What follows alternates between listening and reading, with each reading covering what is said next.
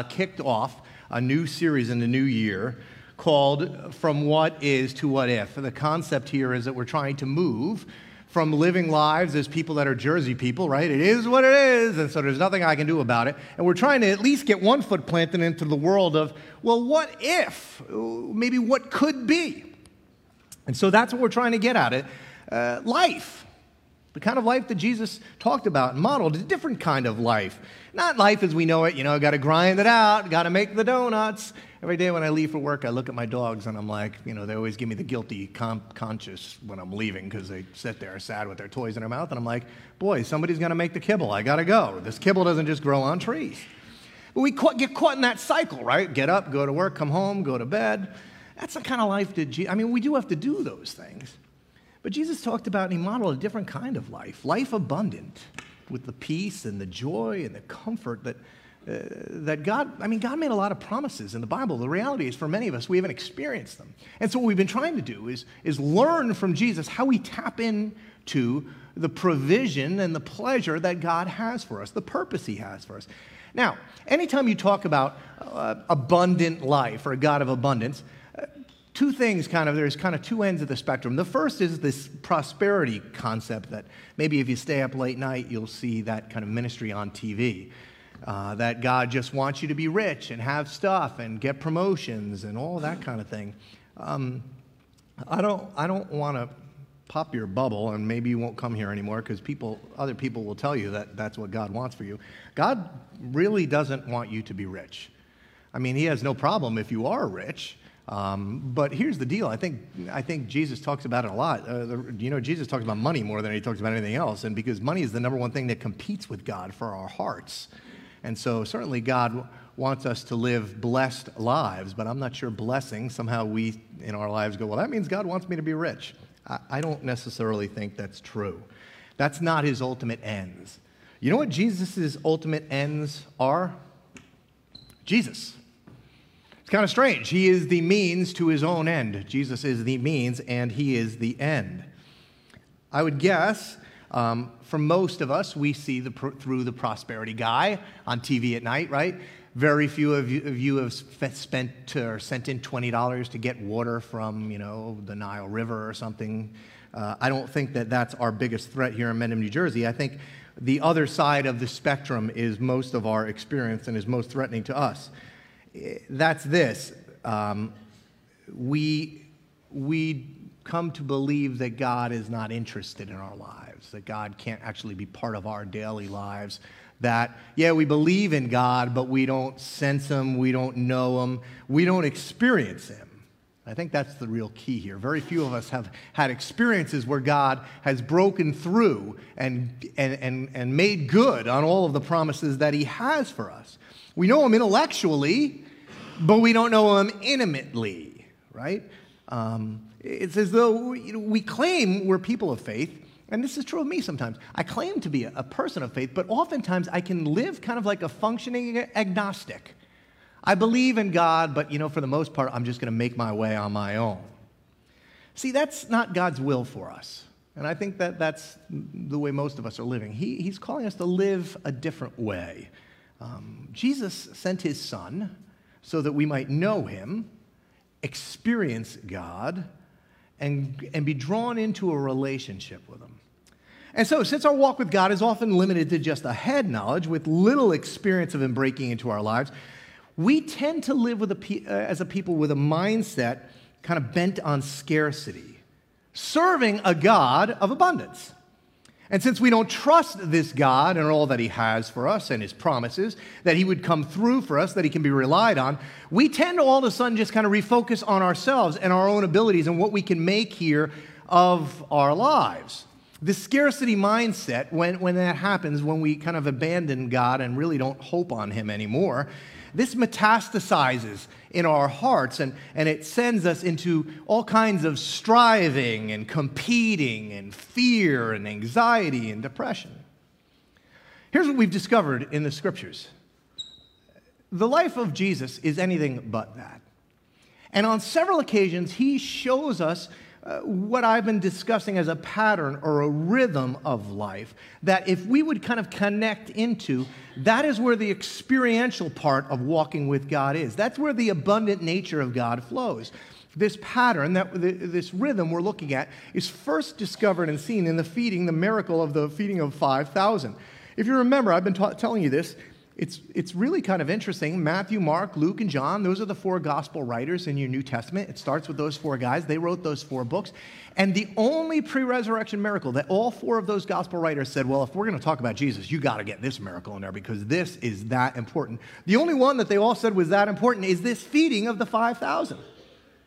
And then what Jesus did in that feeding the way, in a sense, that, that he came to God and the abundance of God met him is through this kind of pattern. And we see that same thing played out four other times in the scripture.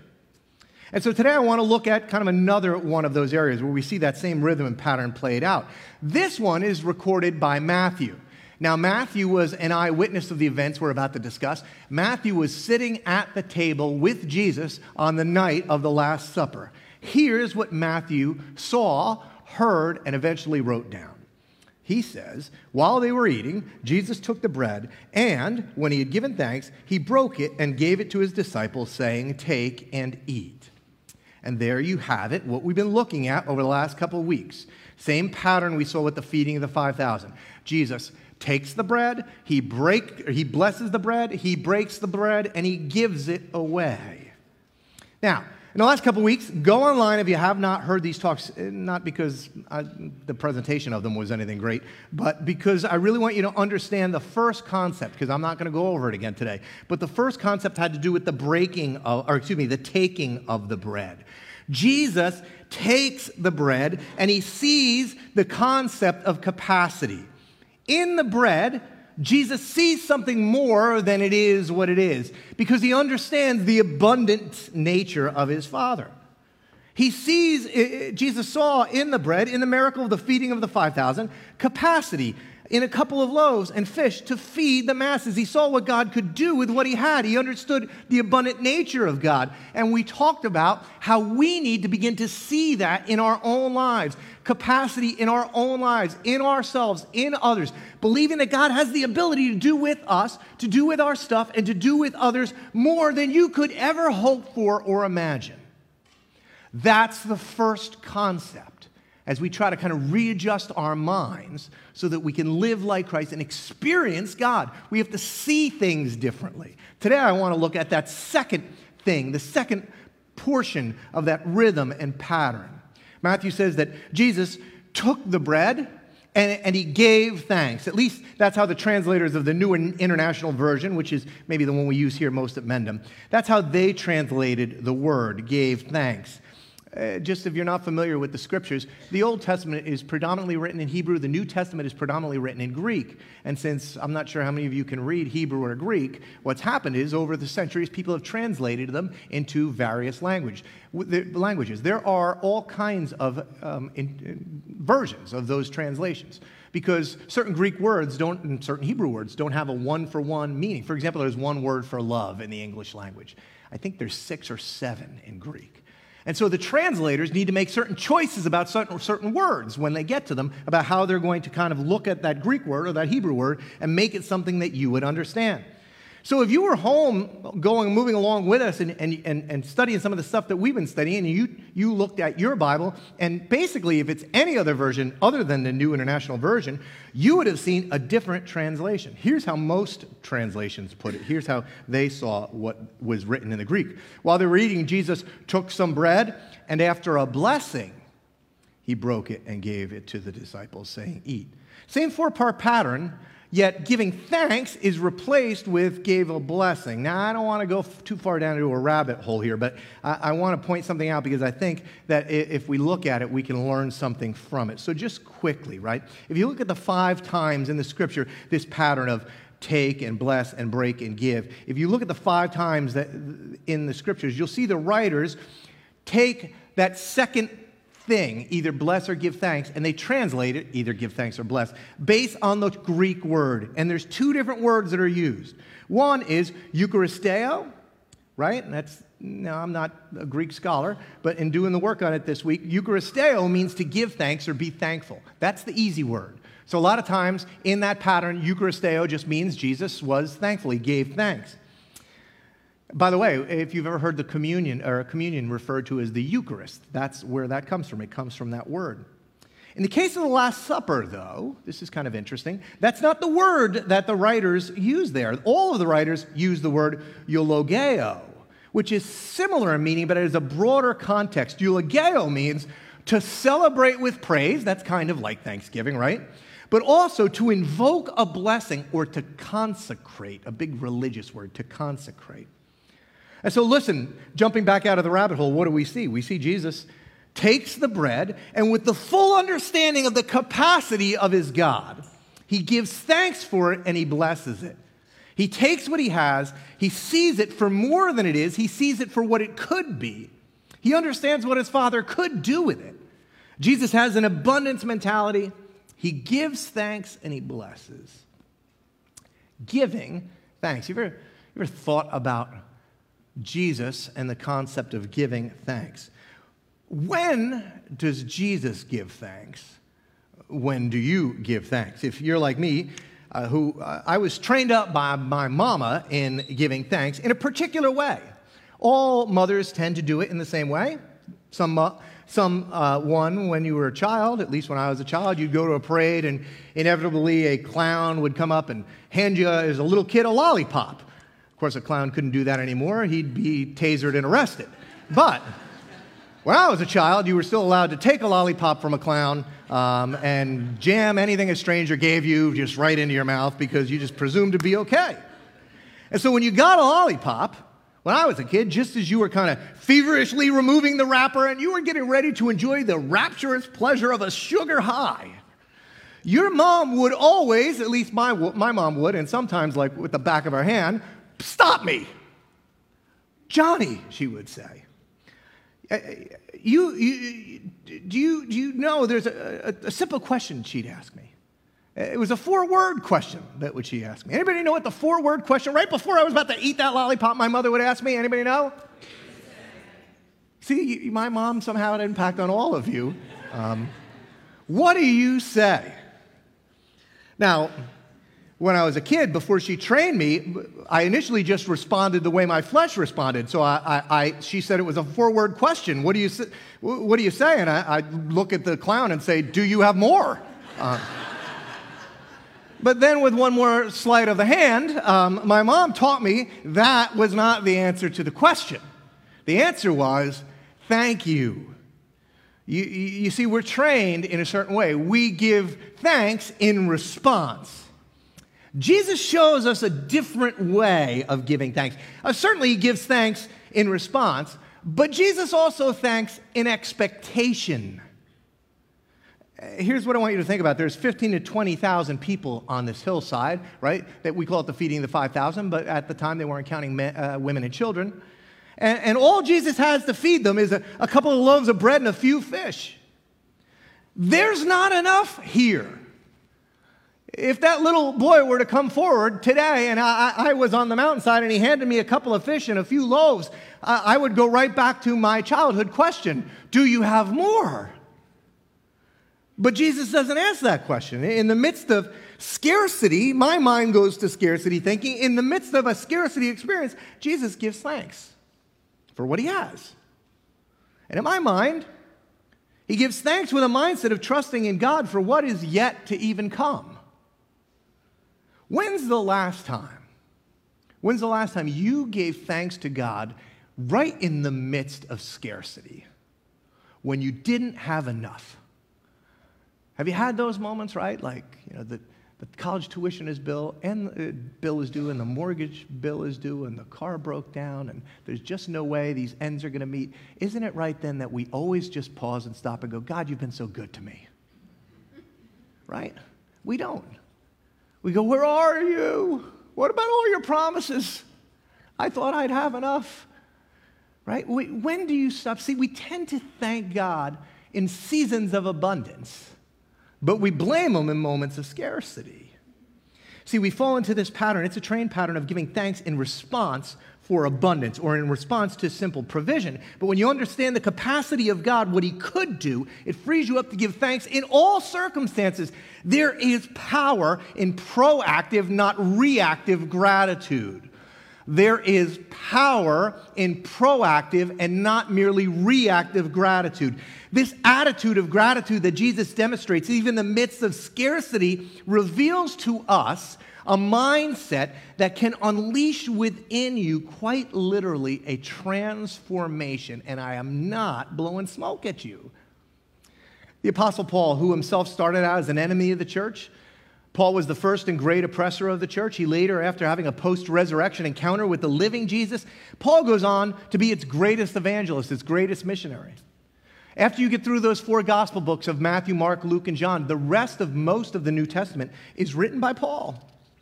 Paul himself takes the bread and, and he blesses the bread and he breaks the bread and he gives the bread. It was Paul that wrote, We must be transformed, but we must be transformed by the renewing of our mind. Do you know, did you know, that being thankful, gratitude, literally transforms your mind? Paul would go on to write to a church in a city called Thessalonica this. He says, Rejoice always, pray continually, give thanks in all circumstances. In all circumstances. Even when there's 20,000 people standing around and all you've got is a couple of fish and a few loaves, you give thanks. Why? Because this is God's will for you in Christ Jesus. See, I, people come to me all the time. I just wish I knew what God's will was. Pastor John, tell me God's will. We could start here. Have you ever been, been thankful for a moment? Even when, even when the odds are against you, even when the ends aren't meeting, have you ever just stopped and said, Oh, God, I'm so thankful for what you've given me? I love how Paul goes on. He, he ends it this way He goes, Do not quench the Spirit. If you want to hinder the work of God through the Holy Spirit in your life, here's simply all you need to do walk around with an, an attitude of ingratitude. If you, if you don't want to experience God, just walk around continually grumbling about your current circumstances. It's God's will for you to rejoice and give thanks in all circumstances. Why? Because he's a cranky old man that's, that's upset because you don't appreciate all he's done for you? No. Because your good, good father knows it changes you. It literally transforms your mind. This is not spiritual, it's scientific. Go home and Google it. It's that important. We have to teach this to our children. You see, what my kids tend to hear me saying all the time is, why can't anything be easy? Why can't everything, oh, nothing ever goes the way I want it to go, right? I'm training them to be ungrateful. That's not that's hurting their minds. A new study came out. Here's the title. Gratitude physically changes your brain. Quote, new, searchers, new research reveals the biology of why gratitude is such a powerful happiness booster. Something you, you want to make your, you want to make this practical? Here's as practical as I can get. And here's right out of this study. Something as simple as writing down three things you're grateful for every day for 21 days in a row. This is not that hard, people. Three things, 21 days in a row. Listen to what happens. Significantly increases your level of optimism, and it holds for the next six months. You Want to feel better? You want to change your mind? This is God's will for you in Christ Jesus. They did a study on this. It, it, it's funny. Re, this researcher um, from Harvard, Shawn Achor, said this research is so amazing uh, they did a, study. Parents, uh, I want you to hear me on this because our children are suffering. With 43 subjects suffering from anxiety or depression, half of the group was assigned a simple gratitude exercise to write letters of thanks to people in their lives. That's it. Just write a letter to somebody and thank them. And three months later, all 43 of the kids underwent brain scans. During the brain scans, the subjects participated in a gratitude task in which they were told a benefactor had given them a sum of money. And gosh, that study sounds a lot like the parable of the talents we talked about last week. They were given somebody else's money, and they were asked whether they'd like to donate a portion of the funds to charity as an expression of their gratitude. Those who gave money away showed a particular pattern of activity in their brains. But that wasn't the most interesting part of the finding. What was? Quote, the participants who completed the gratitude task months earlier not only reported feeling more grateful two weeks after the task than members of the control group, but also months later showed more gratitude related brain activity in the scanner. The researchers described these results as profound, long lasting, and particularly noteworthy. Here's their conclusion practicing gratitude kicks off a healthful, self perpetuating cycle in your brain. Count your blessings now makes it easier to notice and count them later.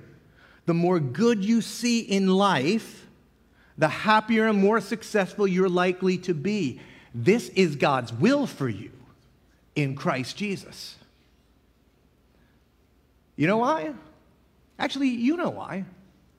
Because ungrateful minds translate what hasn't happened into what can't happen, what won't happen, what'll never happen. Ugh, I didn't get the promotion this week. I'm not going to get it again next year. I'm not going to get it the year after that. Life never works out for me. A grateful mind, on the other hand, a grateful mind trained in gratitude and not hearing daddy grumble all the time about how bad life is, a grateful mind thinks about everything that has happened, can happen, and gives thanks and trusts that even greater things will happen and should happen. Do you see the power of gratitude? So be thankful. Now, I really mean it. Like, work on it, like, write it down. Be thankful. This is God's will for you in Christ Jesus. In the face of 20,000 people, Jesus was given a couple of fish and a few loaves, and he, he goes, Thank you, Father. Second, and maybe more importantly, to see in Jesus' blessing of the bread is, is this idea of consecration that I spoke of earlier, that word eulogeo, it means more than just giving thanks, and that's why it's translated differently. It also means consecrating, which is a big fancy religious word, consecrating, but it's got a simple meaning. To consecrate something simply means to set it apart from other things and use it for the purposes of God. Jesus takes the fish and the loaves and, and when he gets them, there's not enough, but he sees in them the capacity for what God could do. And in the midst of all of the scarcity, he gives thanks for what he does have. And then he sets them aside for the use of God. In Jack Alexander's book, The God Guarantee, I've encouraged you to read along with me in it. He talks about this concept of consecration, and he says it carries with it two ideas. The first is that in our lives, our gifts and even our struggles could be consecrated set apart, set aside for God because we invite God into them and, and He uses them for our own purposes. But consecration, or excuse me, for His purposes. Consecration is also about something God does. See, as we give to God our offerings, as we give to Him things in our lives, He steps in and He purifies them and He takes what we've set aside for Him and He makes it holy. When you consecrate things for God, those things that you've set apart and aside for Him, they become holy. God is holy. The holiness of God is what theologians refer to as His otherness. Jesus sets aside, He consecrates for the use of God some fish and loaves. They become holy. As I thought about it, it occurred to me we consecrate things all the time. I'm a great consecrator. Some of them God calls us to consecrate, others we move quite naturally towards. For example, in the, New, in the uh, Old Testament, in the uh, Ten Commandments, right?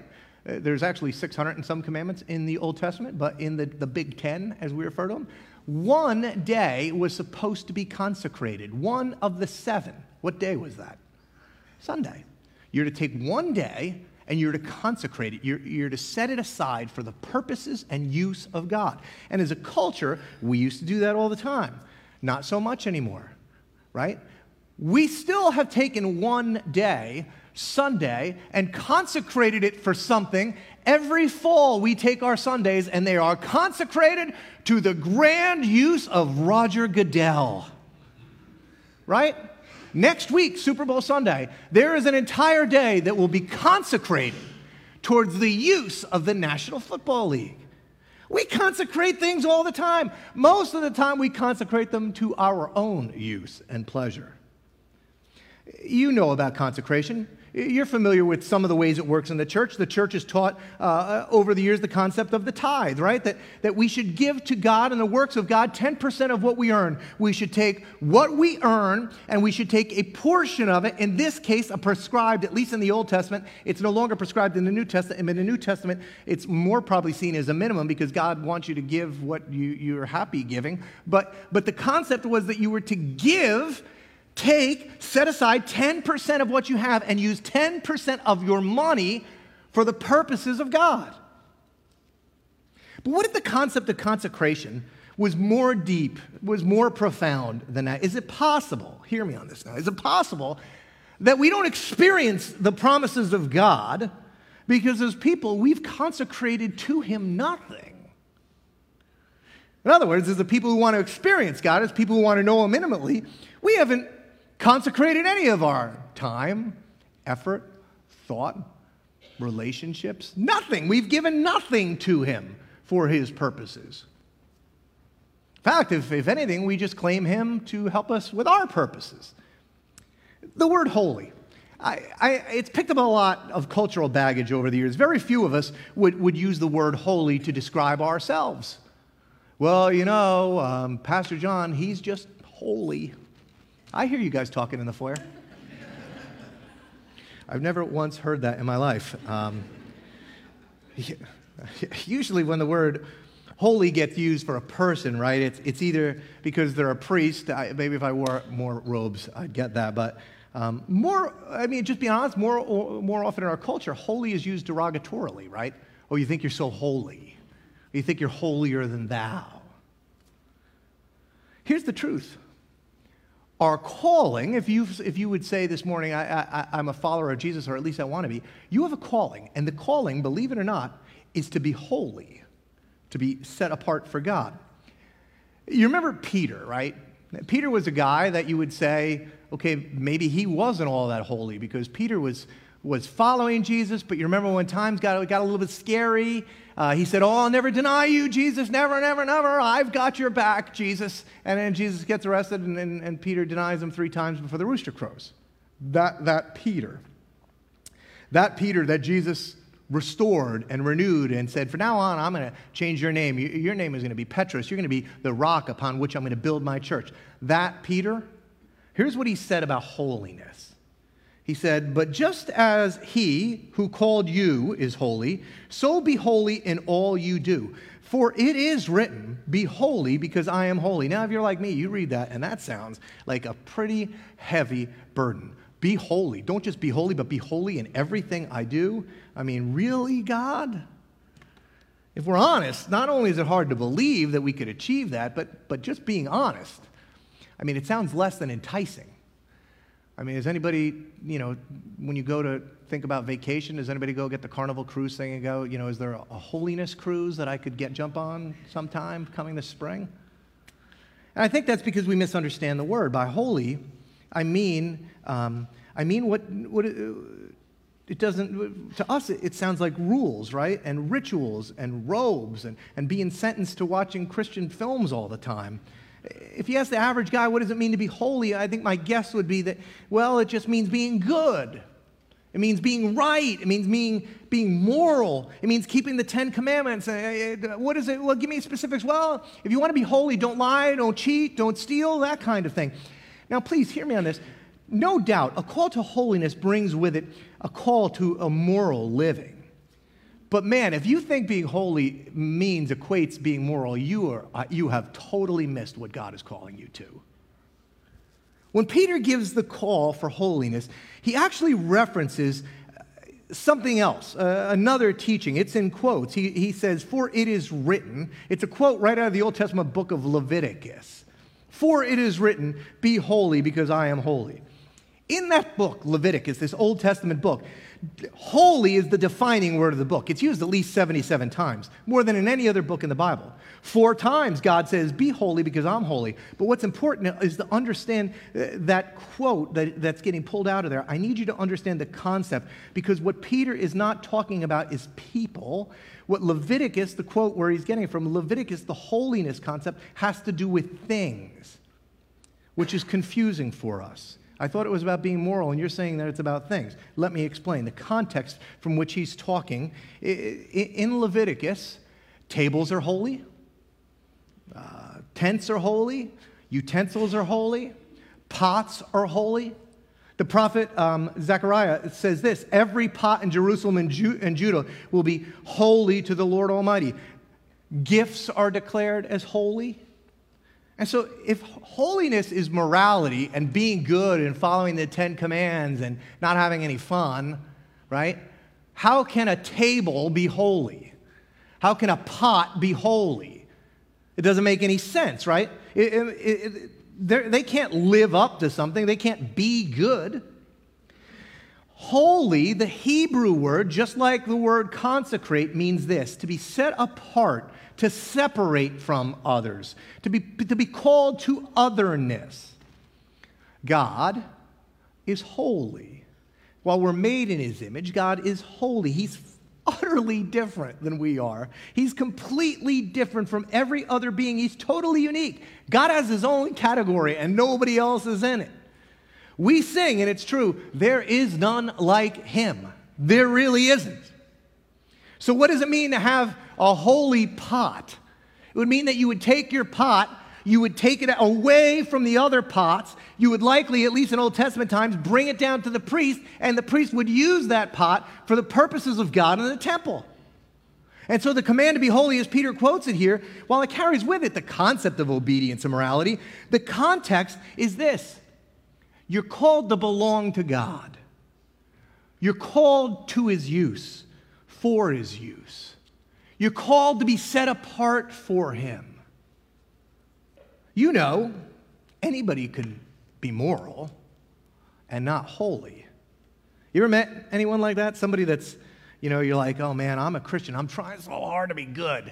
And you just meet like the best person. They're like, you're like, they give their money away and, you know, they, they're just the nicest, so kind. They never gossip. I've met these people and I'm like, oh man, so you're a follower of Jesus too? They're like, nope. No, I don't believe that. Really? Well, why are you so good? I don't know, just where I am. It's the way my mama raised me. So you see, this is my mother's fault as I've reflected on it. That, this, that I, I you know, all I know is to say thank you. Um, but that's not the case, right? Because you, you can be very moral and not holy. It's possible to be good but not belong to God. Because the call from God is not to be moral, but to belong to Him, to give ourselves fully to Him for His use and His purposes, not to be good. It results in being good. The reality is, our call is much higher than being moral. You can be moral and completely out of relationship with God. I, am going to give you an example of this. Think about the way, way we're trying to raise our kids. We want to teach them to be good people, right? All of us would say, Well, what do you want for your kids? Well, I just want them to be happy. Okay, well, give me something else. I just want them to be good people. As measured by what? Well, I want them to work hard and do the right things and not lie, not steal, not cheat, respect others, be kind. We want them to be moral, which is good. And think about it, right? We sacrifice and we scrimp and we save to give them a better life. Some of you all are working two jobs. We're taking out equity loans to pay for their college educations. And then finally, the day comes, and little Junior graduates from college. And of course, you know, we want to celebrate that, so, so we throw them a graduation party we can't afford, and we put it on our credit card. And right after the party, little Junior calls you over, and you're thinking, well, now I'm going to get what I'm due for all of these years. And he looks up at you and he says, Dad, See ya. what? What do you mean, see ya? Well, I mean, you know, Thanks for everything, but you, you know, you raised me right, you taught me well, you provided for me at this point, you've given me everything I have cars, educations, all the rest. To be honest, I mean, I'm, I'm doing all the things you want me to do. I, am working hard. I, I, got a job. I, I don't steal or cheat or lie. I don't really need you anymore. I, I'm done. Thanks. See ya. And isn't that, in so many respects, what we do with God? Thanks, God. Got the stuff. Appreciate the sacrifice. Thank you for the laws. I'm trying my best to keep them. I'm a good person. That'll be good enough. See, this is what we do. Hear me, moms and dads, and, and, reflect on it as it's been handed down to you. This is what we do when we teach our kids that what's really important is that you're a good person, that you obey the rules. See, this is why it's not okay just to be a good person. Good people who aren't in relationship with God, who have not given themselves to Him, who have not set themselves apart for His use, they're as heartbreaking to the Father of God as your son would be in that story. Holiness, then, is to live to set ourselves aside for the use and purpose of God, and not just generically, in, in all kinds of different ways. You see, Jesus sets the fish and the loaves aside for the purposes of God. And when he did, do you know what the fish and loaves became? Holy. It wasn't as if that fish had been a really good fish, circumcised on the eighth day, right? That fish was good. He was really nice to the other fish. Suddenly, because Jesus set them apart for the use of God, these, that fish and those loaves, they become holy. Now, what's the opposite then of living for God and His purposes? Well, it's then to live for ourselves, to live for our own purposes. This is a total change in mindset, okay? Paul tried to explain it to the church in Corinth. He said this Do you not know? Because holiness, what God is asking of us, it doesn't, eh, it's not just a generic, you know, be good, okay? It has nothing to do with that. He's talking about every area of our lives. Paul tries to explain it to the church in Corinth. He goes this Do you not know that your bodies are temples of the Holy Spirit who's in you, whom you've received from God? You're not your own, you were bought at a price. And so honor God with your bodies. You were bought with a price, Jesus' sacrifice on the cross for your sins. And as a result, by the way, you are no longer under all of these moral laws. They can't help you anymore. You're not going to go to heaven because you're a good person. You're forgiven because of the price God paid for your soul. By faith that's attributed to you, it covers your sin and therefore be set aside for the purposes of God. In this case, your body. Take your body. This speaks to a lot of things. It speaks to what you put in it, it speaks to how you exercise it, it speaks to what you do with it, it speaks to sexually what you do with it. Your body should be taken and set aside for the use of God. But it's not just your body. The call, the call to holiness impacts every area of our life. In every area, in every respect, we're called to be holy, to, to use those areas for God's purposes. And listen to me now. When we do that, that's when the blessings of God, the abundance of God flows in our lives. It's there where God's abundance and purpose meet. The principle applies to every aspect of your life. You know where you think you could never be holy? Work. Oh, work. Do you know what I do for a living? Do you know the people I work with? Work. You know, there's no commandment about your work. There's not, not one of the 600 plus commandments in the Old Testament that I'm aware of speak to how you should work. But here's what Paul told the Colossians whatever you do. Okay, so I, you know, you're a CEO, congratulations, and you're a janitor, this applies. Whatever you do, work at it with all your heart as working for the Lord, not for human masters. In other words, you take your job, you set it aside, and it becomes holy. You don't work for your boss's accolades. You don't work for your own recognition or advancement. You work for the purposes of God. I know it's hard to believe, Your job could be holy. And suddenly, when you start to see it, suddenly when you're working for God in it, getting the promotion, the raise, the employee of the month, it doesn't seem all that important anymore now, does it? And when somebody else advances ahead of you, it doesn't eat at you as much now, does it? Because you don't work for, for the boss or accolades. You work for God. Anxiety disappears. Depression starts to fade. Why? Because I'm not trying to cull something out of this.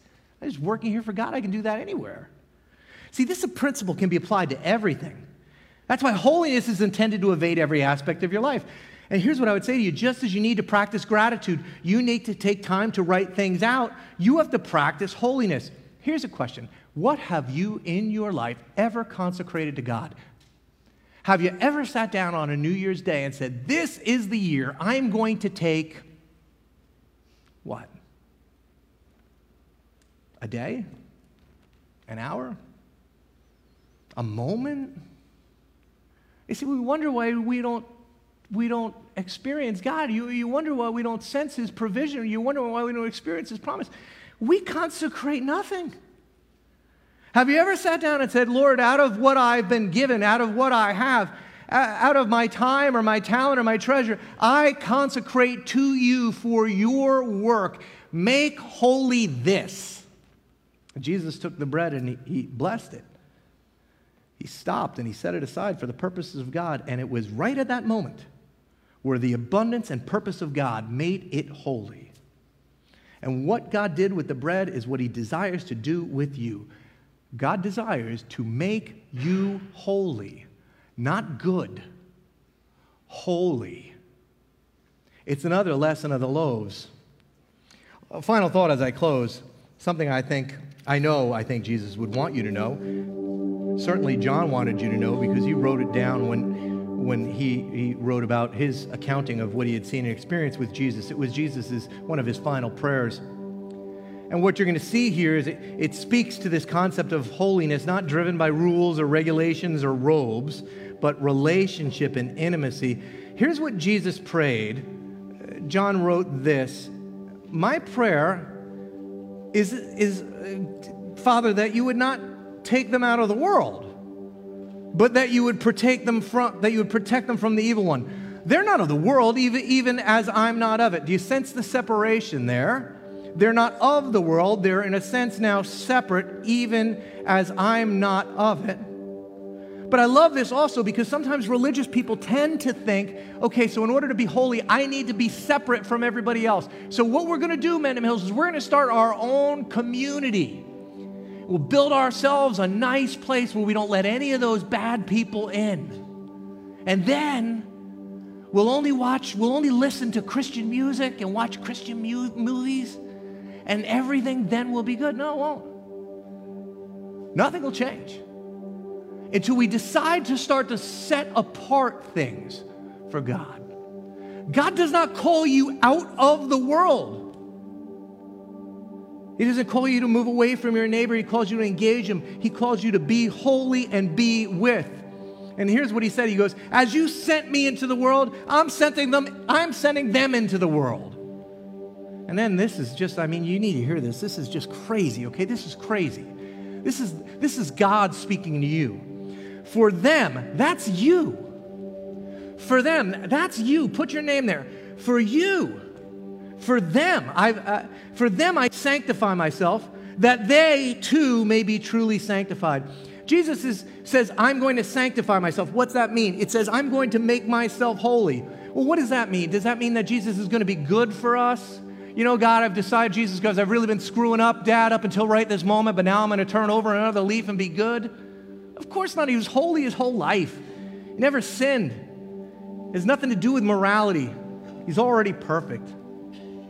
What Jesus is saying is, I'm going to give myself away I'm going to separate my desires. I'm going to leave behind my desires for myself, my fleshly desires. I'm not going to run in the face of the cross, even though my flesh cries out. I'm going to give myself on their behalf. I'm going to live and die for their purposes. Jesus sanctified himself for you. Why? So that you might be sanctified, so that you might do the same thing. Guys, He loves you so much, He wants nothing more than your holiness so you might know a life of wholeness, of abundance and joy, a life of no longer living for ourselves and our stuff and competing and trying to, to garble, grab up resources and pass all this fear and anxiety down to our kids. Jesus is saying, Listen, I, Father, I, I'm going to give myself away for them. And, and here's what I want you to see to the extent you understand what He's done for you to the extent you understand how he sanctified himself for you, to that extent is how you'll be able to give yourself away to him. Be thankful. That's the will of God for you in Christ Jesus. And be holy because your Father Let's stand and close.